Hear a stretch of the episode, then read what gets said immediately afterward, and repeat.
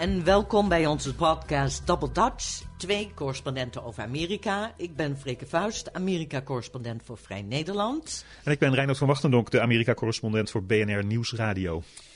In deze 44ste aflevering gaan we terugblikken.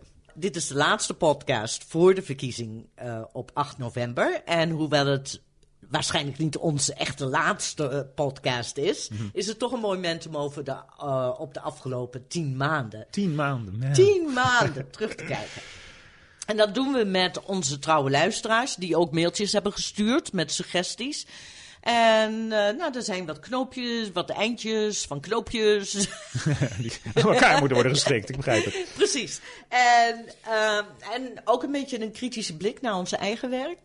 Okay. Maar het is natuurlijk de laatste week van de campagne, dus we gaan duiken het geweld van de campagne toch nog in.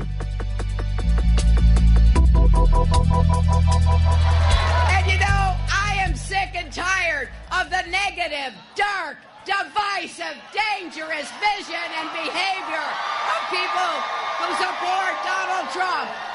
Hillary Clinton in vuur en vlam tijdens een campagnebijeenkomst in Florida. Ze ontwaarde in het publiek iemand, een tegenstander, die een bord bij zich droeg. En daar stond op Bill, haar man, Bill de rapist, Bill de verkrachter.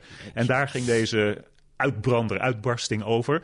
Uh, Bill Clinton was um, eerder in de week door de FBI op een rare manier bij de campagne betrokken geraakt, omdat er allerlei uh, gevoelige informatie, in eerste instantie geheime informatie, door de FBI op, op het internet was gezet. Waarin werd gesproken over gratie, die hij als president omstreden gratie zou hebben uitgesproken voor een, voor een, voor een man wiens echtgenote. Um, iets had met Bill Clinton. Ja, Geen ik... relatie, ik, niks, niks daarvan. Maar het, het stoorde Hillary Clinton weer. Ja, en, die, maar, en, die... het was belachelijk. Want, sorry hoor, dit was een afgesloten onderzoek. Ja. Uit 2005 was het al afgesloten. Had te maken met, met een controverse in inderdaad de laatste dagen van toen Bill Clinton ja. uh, president werd. En de FBI zei het ging, want het, het is wet openbaarheid bestuur. Daarom hadden ze het gedaan. Maar die FBI is sowieso in discrediet. Vanwege, hè, vanwege die brief van directeur Comey over uh, het, het, het het e-mailonderzoek naar Hillary Clinton. Dus dat campagnegeweld waar je het over had, nou, het blijft branden. Ja, en het. Uh, het is eigenlijk. Uh, het gaat meer dan alleen over deze laatste week. Want. Wat Comey heeft gedaan is, hij heeft in feite alle richtlijnen van het ministerie van Justitie naast zich neergelegd. Die richtlijnen die gaan over, je moet je met een onderzoek niet bemoeien. Maar dat moet je. Nou ja, dan, je mag geen invloed uitoefenen op een campagne. Want een onderzoek zegt nog niks. Nee. Nee, je, bent, je bent onschuldig tot je, je schuld is bewezen. En uh, dat heeft hij dus nu wel gedaan. Uh, hij heeft zich ineens in die campagne gegooid. Hij heeft daar een bom onder gelegd. We weten nog helemaal niet of dat enige invloed zal hebben op hoe er gestemd gaat worden.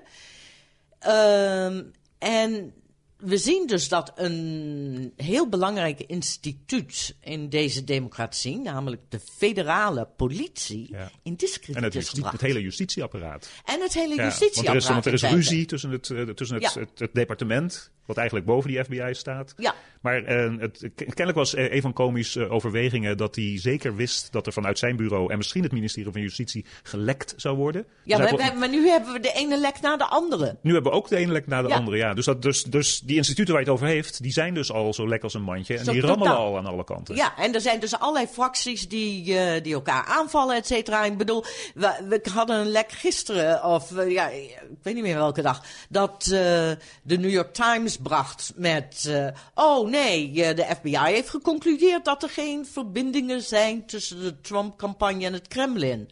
Oh, ja. Dan denk ik, ja, ook weer gebaseerd op anonieme bronnen. Ja. Moet ik dat dan geloven? Ja. Ik geloof niks meer wat uit die FBI komt.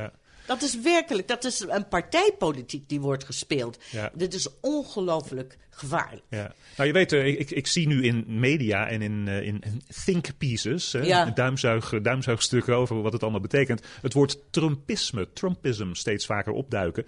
En er zijn mensen die concluderen dat Trumpism uh, nu al, voordat hij president is, uh, als gevolg heeft dat die instituten waar je het over, he- over hebt, waar mensen 200 jaar lang, sinds de Amerikaanse grondwet werd geschreven, vertrouwen in hebben gehad, dat dat vertrouwen weg is. Precies. En dat zien we bijvoorbeeld ook met En het dat komt door die grote bek van die Trump, onder andere. Onder andere. En de andere republikeinen. Want wat we bijvoorbeeld ook zien is dat republikeinse senatoren zeggen dat als Clinton president wordt, dat ze dan geen eh, nieuwe rechter op het eh, Hoge Rechtshof Ja. zullen benoemen. Nou ja, dat, dat is waanzin. Ja. Het Hoge Rechtshof, dat is waar wetten worden getoetst op de grondwet. Ja. En die, dan ga je dus dat ook ondermijnen. Ja, ja was, eh, was, was, Ted, Cruz was er een van. Die zei dat het. eh, ze, ze wer- ze werken nu met z'n achten. Ja. Ehm, dat gaat prima. Dus de komende vier jaar hoeven we eigenlijk helemaal geen nieuwe Nee, rechter. nee, nee, precies. Maar dat is, dat is republikeins wishful thinking. Dat is hun agenda. Dat heeft niks Dat met het land te maken. Niets met het land te maken. Ik bedoel, als democraten zo hadden gereageerd, dan hadden ze dat Supreme Court opgeblazen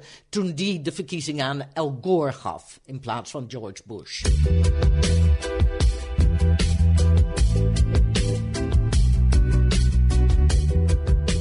En ik ben Gerry Weidema in Hampton, New Hampshire. Ik, ben, ik woon hier sinds 1969 en ben een eh, belastingadviseur en ook een financieel adviseur. Ja, zij was onze gast in, de, in, de, in, in onze vijfde aflevering in februari. Toen er nog sneeuw lag in New Hampshire. En New Hampshire het centrum van de voorverkiezingen was. En ehm, we gingen daar naartoe omdat ik haar al 25 jaar volg. Als, eh, Ja. En ik weet dat ze, dat ze republikeins is. Maar ze, ver, ze, ver- ze verraste ons door te zeggen dat toen, toen waren er nog geloof ik 15 van die kandidaten. Ja, nog een dat, hele reeks. nee, dat, dat, dat zij Trump ging Ja. stemmen in de voorverkiezingen. Ja, Het fijne wat ik van hem is, vind dat hij echt geen politicus is. En ik vind dat nu krijgen we een keer een zakenman. En ik geloof echt dat we hier in Amerika een zakenman moeten krijgen om alle oplossingen te vinden. Want we hebben veel problemen in dit land op het ogenblik. Maar hij provoceert als ik weet niet wat. Maar dat doen ze allemaal. Iedereen provoceert. Geloof jij één van die lui? Ik geloof, ik geloof echt niet dat er iemand nu is wat ik kan vertrouwen. Echt niet. En ehm, nou ja, wat je zei, we hebben wat eh, e-mails gekregen van luisteraars met vragen over die losse eindjes. En een aantal mensen vroegen van eh, die Gerry Weidema, die herinneren we ons nog, eh, is ze nog steeds voor Trump? Dus ik heb haar gebeld, ik heb gevraagd hoe het, hoe het zit met haar situatie. En ze zegt, het, het, mijn grootste, belangrijkste overweging is, ik haat Hillary Clinton. Ik kan niet op Hillary Clinton stemmen, maar... Ze is ook een vrouw, daar had ze het over. Hè. Vrouwen hebben grote problemen met Donald Trump. Dus ze zei, ik, ik vind het ook ontzettend moeilijk op Trump te stemmen. En zij zei, en ik weet niet of dat eerlijk is hoor. Misschien houdt ze, eh, maybe she's holding something back. Maar ze zei dat dit een verkiezing wordt waarbij ze echt pas in het hokje zelf weet wat ze gaat doen. Of het nou Trump of, of eh, nou dus niet Hillary, of het, of het, of het Trump wordt.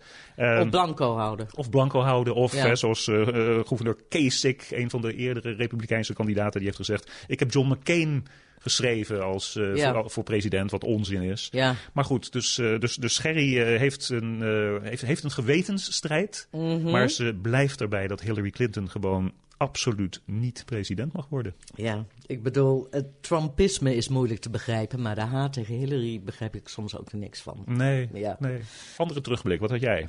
Nou, het viel mij op toen ik terugkeek naar eerdere uitzendingen dat, ehm, of luisterde, ehm, dat we eigenlijk heel weinig aandacht hebben besteed aan Latino's. En dat, eh, eigenlijk wel vreemd, want eh, dat is de grootste groeiende groep kiezers. Ja. En in de staten Florida, Arizona en Nevada kan het het grote verschil maken tussen een, een, een Clinton of een Trump-overwinning Ja. hoe de Latino's gaan stemmen. En ze, ze zijn massaal, eh, eh, hebben zich, bijvoorbeeld in de in staat eh, Californië, die toch sowieso natuurlijk voor Clinton zal kiezen, maar daar hebben zich 2 miljoen nieuwe Latino-kiezers eh, zich laten registreren.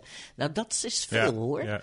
En we kunnen er, we kunnen er van, van uitgaan dat die mensen niet voor Donald Trump gaan stemmen. Nee, die gaan niet voor Donald Trump stemmen. En een van de leuke dingen is dat, eh, eh, dat de Clinton-campagne en ook aan haar gelieerde organisaties eh, enorm veel actie voeren om de Latino-kiezer naar eh, de stembus te kijken. Luister hier maar eens even.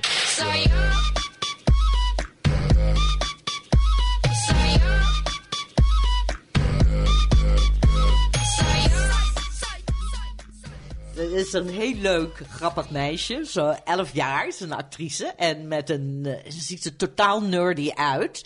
En Oh ja, ze- een grote bril, zo'n grote zwarte bril, ja. en ze is eh, beroemd geworden omdat ze in een video van een Colombiaanse eh, groep eh, optrad. En nu zien we haar met dat liedje. Soy yo, dit, dat, dat ben ik. Oh, oké. Eh, zien we haar, eh, haar eigen familie en alle buren met zich meetrekken naar het stemlokaal. En dat is wel ontzettend Ja. leuk gedaan. Ja, ja. ja. dat, is een, dat, is, dat, is, dat, is, dat is totaal cultureel gericht. Totaal. En dat valt mij ook al op. Dat eh, bijvoorbeeld ehm één ding wat de Clinton-campagne doet in Arizona en in Nevada... is dat ze eh, oma's inzetten, abuela's. Oh, oké. En blijkbaar, en nou, vaak in Latino-gezinnen zijn het meerdere generaties die bij elkaar inwonen... En heeft de grootmoeder, heeft de oma enorm veel gezag. En ik moest ontzettend lachen toen ik las dat eh, een van die oma's, een van die abuela's, die heeft een restaurant in Phoenix. En eh, waar natuurlijk de hele familie werkt. En die had al haar, al haar neven en nichten, de jongere generatie, gewaarschuwd. Als jullie niet op Hillary Clinton stemmen, dan, dan worden jullie ontslagen. Oké. dus de abuela's, de oma's, Ja. moeten de oma in het Witte Huis. Gaan helpen. Oh, oké, Ja. oké, oké, oké. ja. grappig. Nou, en, en Hillary Clinton's eh, vicepresidentskandidaat Tim Kaine spreekt vloeiend Ja. Spaans. En die gaat eh, later in de, in de slotweek een, eh, een toespraak volledig in het Spaans houden. En dat is, eh, dat is, ongebruik- dat is ongebruikelijk. Daar wordt hij door Republikeinen dan weer op aangevallen. Aangevallen? Waarom? Ja, nou ja, god, omdat dat. eh, nou ja, je weet dat veel van die Republikeinen, bijvoorbeeld in Arizona, vinden dat Engels de, Oh, de ja, ja, moerstaal ja. en zelfs de enige taal, officiële taal. Kan, moet zijn in de Verenigde. Staten. Eh, en in Florida, waar Hillary Clinton nu zoveel is. Je, weet, je weet het belang, of misschien moet ik het nog uitleggen, maar het belang van Florida is dit. Als Donald Trump Florida niet wint, dan zeggen alle analisten, dan is het gewoon Afgelopen. einde verhaal voor Ja. hem. Dus hij, dan hij moet weten daar we winnen. dat, dat weten we dat. Op 8 november al heel vroeg. Waarschijnlijk, omdat, ja, Ja. onder andere omdat er zoveel wordt vroeg gestemd in, in Ja. Florida. Minstens de helft van de mensen die heeft al gestemd voor 8 Ja. november. En eh, de, dit komt van de Hillary Clinton campagne. Maar die zeggen dat er eh, ook in Florida heel veel Latino-kiezers zijn die anders niet naar de stembus gaan. Die zij van de kiesregistratielijsten eh, kunnen, kunnen volgen. En, en weten dat die nu wel stemmen. En dus nogmaals, die zullen waarschijnlijk niet op Donald Trump stemmen. Vanwege zijn eh, verhalen over Mexicaanse verkrachters en misdadigers. Dus de Clinton-mensen zeggen Florida, wat dat betreft, wat Latino betreft, gaat goed voor ons.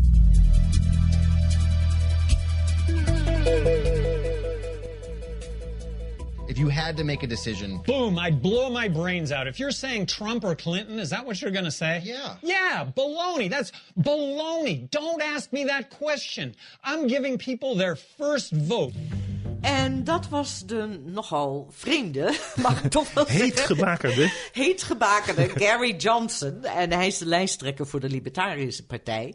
We hebben eh, van, van eh, luisteraars.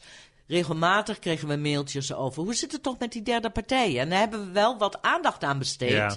Eh, en wij dachten zelf ook dat die eh, een vrij belangrijke rol zouden gaan spelen in deze verkiezing. Maar ze, ze klappen Nee. gewoon in elkaar. Ja, die En- Gary Johnson met name als alternatief rechts voor Donald Trump. Republikeinen die Donald Trump niet konden verstouwen, die zouden, die zouden dan mogelijk naar die Gary Johnson kunnen. Ja, maar die Gary Johnson die begint zich zo raar te gedragen. Ben- We hadden al dat hij niet wist eh, wat Aleppo was. Eh, Hij kon geen en- buitenlandse leiders noemen. En nee, komt. En hier gaat hij totaal tekeer tegen een, eh, tegen een interview van HBO. En, de, en dan roept hij baloney, baloney. Ja. En, nou ja, de vraag, de vraag was van, eh, maar, maar als je moest, we hebben een twee-partijenstelsel, als je moet kiezen, Ja. pistool op je hoofd tussen democraten en republikeinen, wat dan? En toen ging hij door het lint. ja, en, Eh, en hij gaat regelmatig, Regelmatig tegen, door het lint. Het is een rare man. Het is een hele rare man. Dus dat helpt die partij niet. En ik denk dat ze uiteindelijk, als ze ehm, op 4% eindigen, dan zal dat veel zijn. Ja, ja. Dan hebben we nog, eh, van de Groenen hebben we nog Jill Stein. Nou, daar kunnen we heel Ja. kort over zijn. Ja, daar, daar hebben we het ook over gehad. Maar wat wij nooit hebben gezegd of nooit hebben genoemd is, is dat eh, voor heel veel mensen, eh, van mezelf weet ik en het, volgens mij voor jou ook, het afknappunt kwam toen zij haar vicepresidentskandidaat bekend maakte. Over vreemd en raar gesproken. Een hele vreemde, rare man. Ja. En uh, ik bedoel, ik heb nog eens even op uh, Jill Stein's uh, Facebook-page gekeken. En dan, dan, zie je dus dingen van nou, dat, ze zegt van nou, maar, ja, Clinton is erger dan Trump. En dan denk ik, ja, als ja. je dus een overtuigd progressief bent, dat kan je toch niet zeggen? Nee, eigenlijk niet. Ik bedoel, nee. ik begrijp dat gewoon niet. Nee. Ik kan ook om je de waarde te zeggen, de gedachtenkronkel niet volgen Nee. hoor. En die vicepresidentskandidaat van haar, ehm Baraka is de achternaam, die Ja. heeft, eh, en dat is voor Nederland interessant, die heeft bijvoorbeeld eh, geloofd in, of heeft in ieder geval gezegd dat hij het niet uitsluit, eh, rare conspiracy, complottheorieën over het neerschieten van het van MH17. Ja. Het Maleisische vliegtuig. Dat zou dan niet door de Russen zijn gebeurd. Dat zouden dan Amerikanen achter zitten. En allerlei van dat soort complottheorieën. En ik, heb een, ik had een aantal, ik had een aantal eh, mensen in mijn, in mijn kring die Sanders waren. Jij misschien ook. En die hadden, ge- die hadden gezegd van, nou ja, Stein is een alternatief. Maar toen dit gebeurde, eh, en ik zeg van... Is Stijn nog steeds een, een, mogelijkheid? En dan kijken ze me aan en zeggen... Dan, ik heb er een paar gehad die zeiden van... eh, eh, I am insulted that you would think that I would be voting for somebody like that. dus Jill Stein doet ook niet meer mee. Nee, dus die derde partijen, forget them.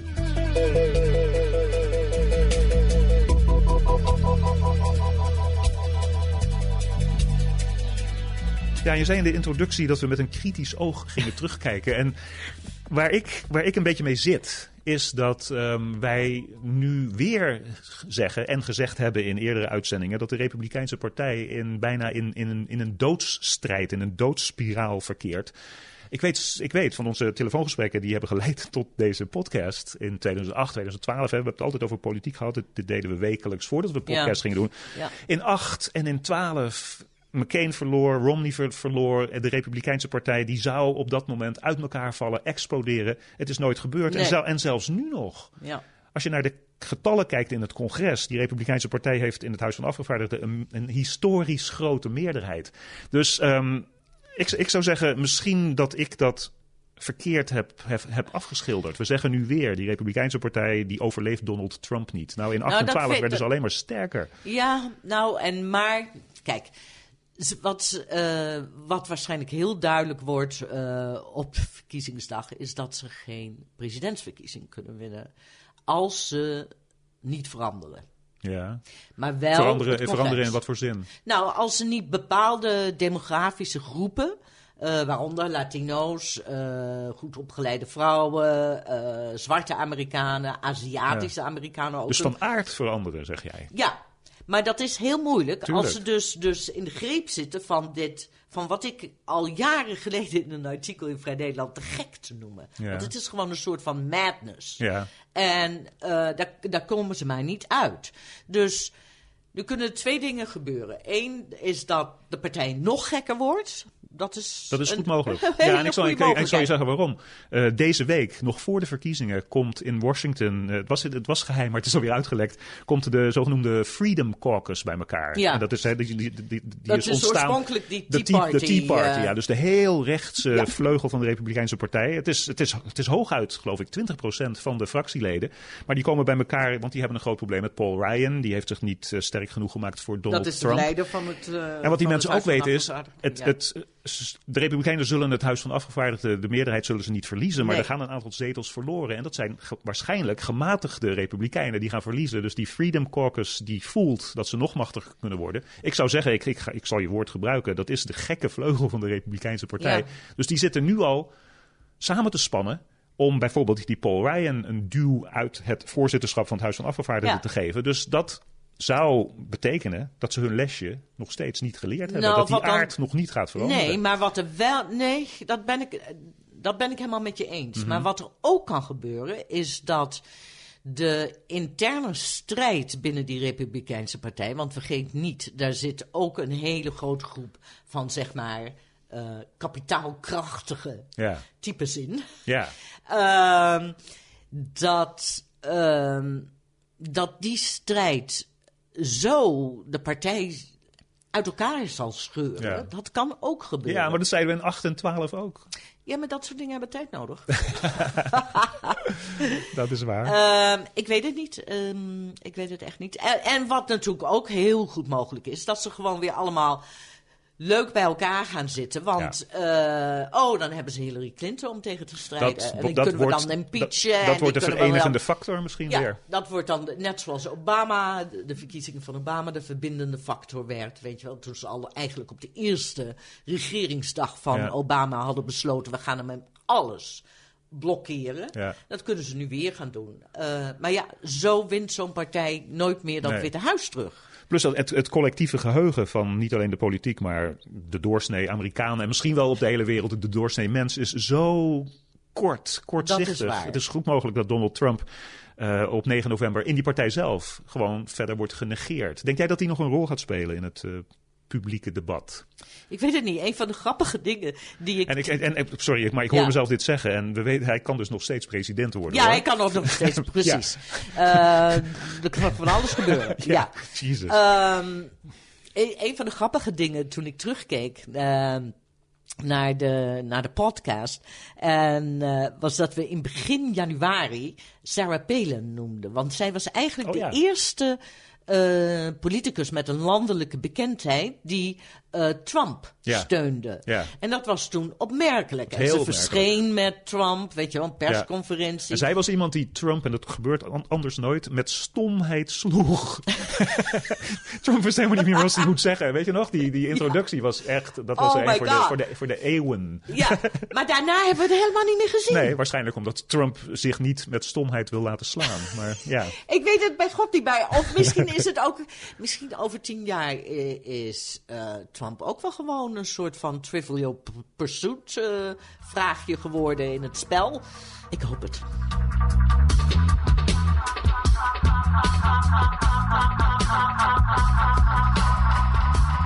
en tot besluit de verrassingen van de week. Freke. Ja, weet je nog dat ik eh, een paar ja, weken geleden zei dat ik echt aan election anxiety leed? Ja. ja. Verkiezingsstress. Oh. Buikpijn. En wat blijkt, ik las gisteren dat eh, meer dan de helft van de Amerikanen lijdt aan verkiezingsstress nu. Ja. En toen dacht ik, boy, als wij in dit land een ziektewet hadden, zoals we in Nederland hadden, dan zat, zaten miljoenen Amerikanen nu op de bank thuis met een burn-out. De productiviteit is helemaal weg. Het zou helemaal inzakken. Dus ja, maar het is waar, eh, we zijn allemaal totaal gestrest. Ja, ja, Ja, en jij? Nou, dat, heeft, dat, dat leidt misschien een heel klein beetje naar mijn verrassing. Ehm, president Obama is het eh, geheime wapen voor Hillary Ja. Clinton. Hij is totaal ook in dat campagnegeweld gedoken. En hij was in Ohio en ik zat eh, zijn, zijn, zijn speech te bekijken. En het is... ehm, ja, ja, het verraste misschien in zekere zin het hoort me niet te verrassen, maar het verrast me hoe in, in contrast met een Donald Trump of een Hillary Clinton hij zo'n Hij is innemende, charismatische, Ja. coole man is. Ja. Hij is. Hij is gewoon, hij is de coolest man on Ja, earth. ben helemaal met je eens. Ja. En, die, ja, en, die, en die, die toespraak was geweldig. Hij riep mannen op bijvoorbeeld om ehm, bij zichzelf te raden te gaan. Ehm, als ze zeggen van, nou, ik heb zo ontzettend de pest aan die, aan die Hillary Clinton. Heeft dat dan misschien ook wat te maken met het feit dat je het moeite zal hebben met het feit dat een vrouw de hoogste baas van Amerika gaat worden? Mhm. Daar had hij het over. Maar hij is zo los en hij, hij, hij valt die Trump ehm, ontzettend Ja, gemeen aan. keihard. Echt kei en keihard aan. Ja. Maar hij is, hij, hij is, hij, hij is een cool cat. Ja. En dat eh, ja, verbaast me niks, maar ik zat er naar te kijken, het verraste me. En ik weet zeker dat als hij een derde termijn zou kunnen hebben, dat hij die gewonnen had. Ja. Want nogmaals, hè, in vergelijking met Trump en met missen. Clinton, die, we zullen hem missen. We zullen hem absoluut missen. En dan, ehm, dat was het voor vandaag. We zijn volgende week, na de verkiezingen, zijn we er weer. Ja, Ja, zeker één keer. post-election. Post-election. Hopelijk is de stress weg dan, hè? Ehm, nou, Ja, dat hangt er helemaal vanaf. Hangt van de uitslag af. Ja. Ik zei, ehm, ik, ik, ik, de- we hadden het op de radio over de playlist die Donald Trump heeft voor zijn rallies. En daar Ja. zit een song bij die ik hartstikke mooi vind. Funeral for a Friend, eh, Love Lies Bleeding van Elton John.